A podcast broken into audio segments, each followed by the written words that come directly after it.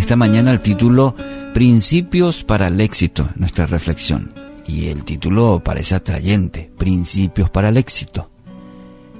¿Por qué? Y todos buscan lograr el éxito de alguna manera. Y hoy le comparto cuatro consejos, principios en la palabra de Dios que nos pueden orientar al respecto. Primero, qué clase, el concepto que tengamos de éxito. Para ello la Biblia, la Sagrada Escritura nos va, nos va a ayudar. Pero cuatro principios. número uno, debe ponerle freno a la preocupación. Filipenses 4, 6 y 7 dice, no se inquieten por nada, más bien en toda ocasión con oración y ruego, presenten sus peticiones a Dios y denle gracias. Y la paz de Dios, que sobrepasa todo entendimiento, cuidará sus corazones y sus pensamientos en Cristo Jesús. La ansiedad y la preocupación se basan en el temor, y el temor ahoga nuestra fe y nuestra confianza plena en Dios. Entonces, debe decidir entregar todo aquello que lo preocupa en manos de aquel que sí todo lo puede. Ore más, de manera que Dios pueda ayudarlo a enfocarse más en Él que en sus circunstancias. Pero debe ponerle freno. Hay una parte que le corresponde a usted, según Filipenses 4, 6 y 7. Número 2. No trate de resolverlo todo solo. Como seres humanos creemos que podemos hacerlo todo solo, los superhéroes. Muchas personas se meten en más problemas porque no han pedido ayuda o no han pedido ayuda también en el momento correcto. Como seres humanos somos muy limitados, demasiado limitados. Pero cuando tenemos a Dios de nuestro lado, como nuestro Señor, nuestro Salvador, las cosas cambian.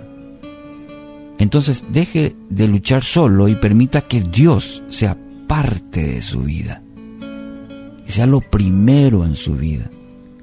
Y de esa manera traiga ese equilibrio que necesita. Isaías 55, 9 dice, mis caminos y mis pensamientos son más altos que los de ustedes, más altos, más altos que los cielos sobre la tierra.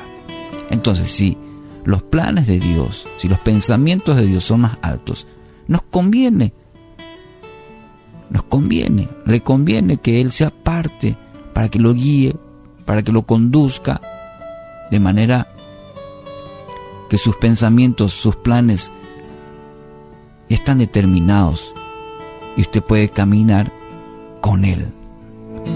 Número 3 no empuje más de la cuenta. ¿Por qué digo esto? Y debemos aprender a esperar el tiempo de Dios. Debemos aprender a esperar en el tiempo, el tiempo, la voluntad de Dios. Tu voluntad sea hecha. Jesús mismo en su oración. Que no sea la mía, sino la tuya. Y eso significa que tenemos que aprender a esperar el tiempo de Dios.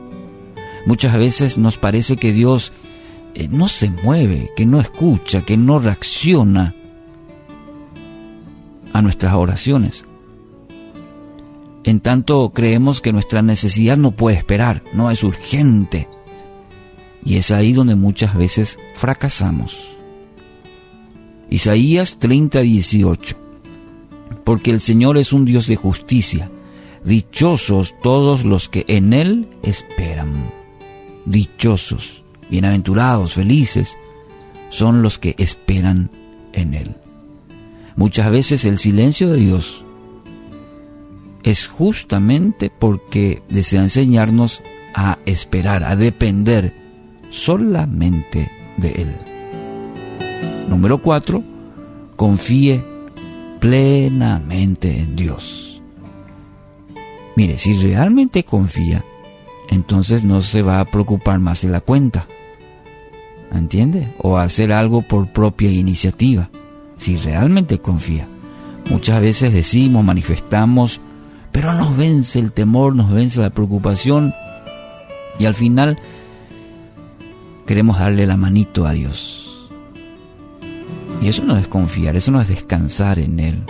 Por eso Proverbios 3.5 dice, confía en el Señor de todo tu corazón y no en tu propia inteligencia. Reconócelo en todos tus caminos y Él allanará tus sendas. Reconócelo, confía, reconócelo en todos tus caminos. Y hay una promesa que Él va, va a allanar camino, nos va a guiar. Hay gozo y paz cuando esperamos en el tiempo de Dios. Hay gozo y paz cuando esperas en el tiempo de Dios. Así que hoy con estos consejos en la, sencillos, sencillitos. Es que la vida, es que la Biblia, mejor dicho, tiene consejos tan prácticos para nosotros y los que complicamos somos nosotros. Aquí cuatro principios que encontramos en la palabra de Dios. Freno a la preocupación, no, lo, no trate de, de resolverlo todo solo, no empuje más de la cuenta, confíe plenamente en Dios.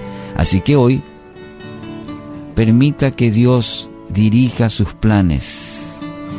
Permita que Dios dirija sus planes. Decida confiar y esperar en Él.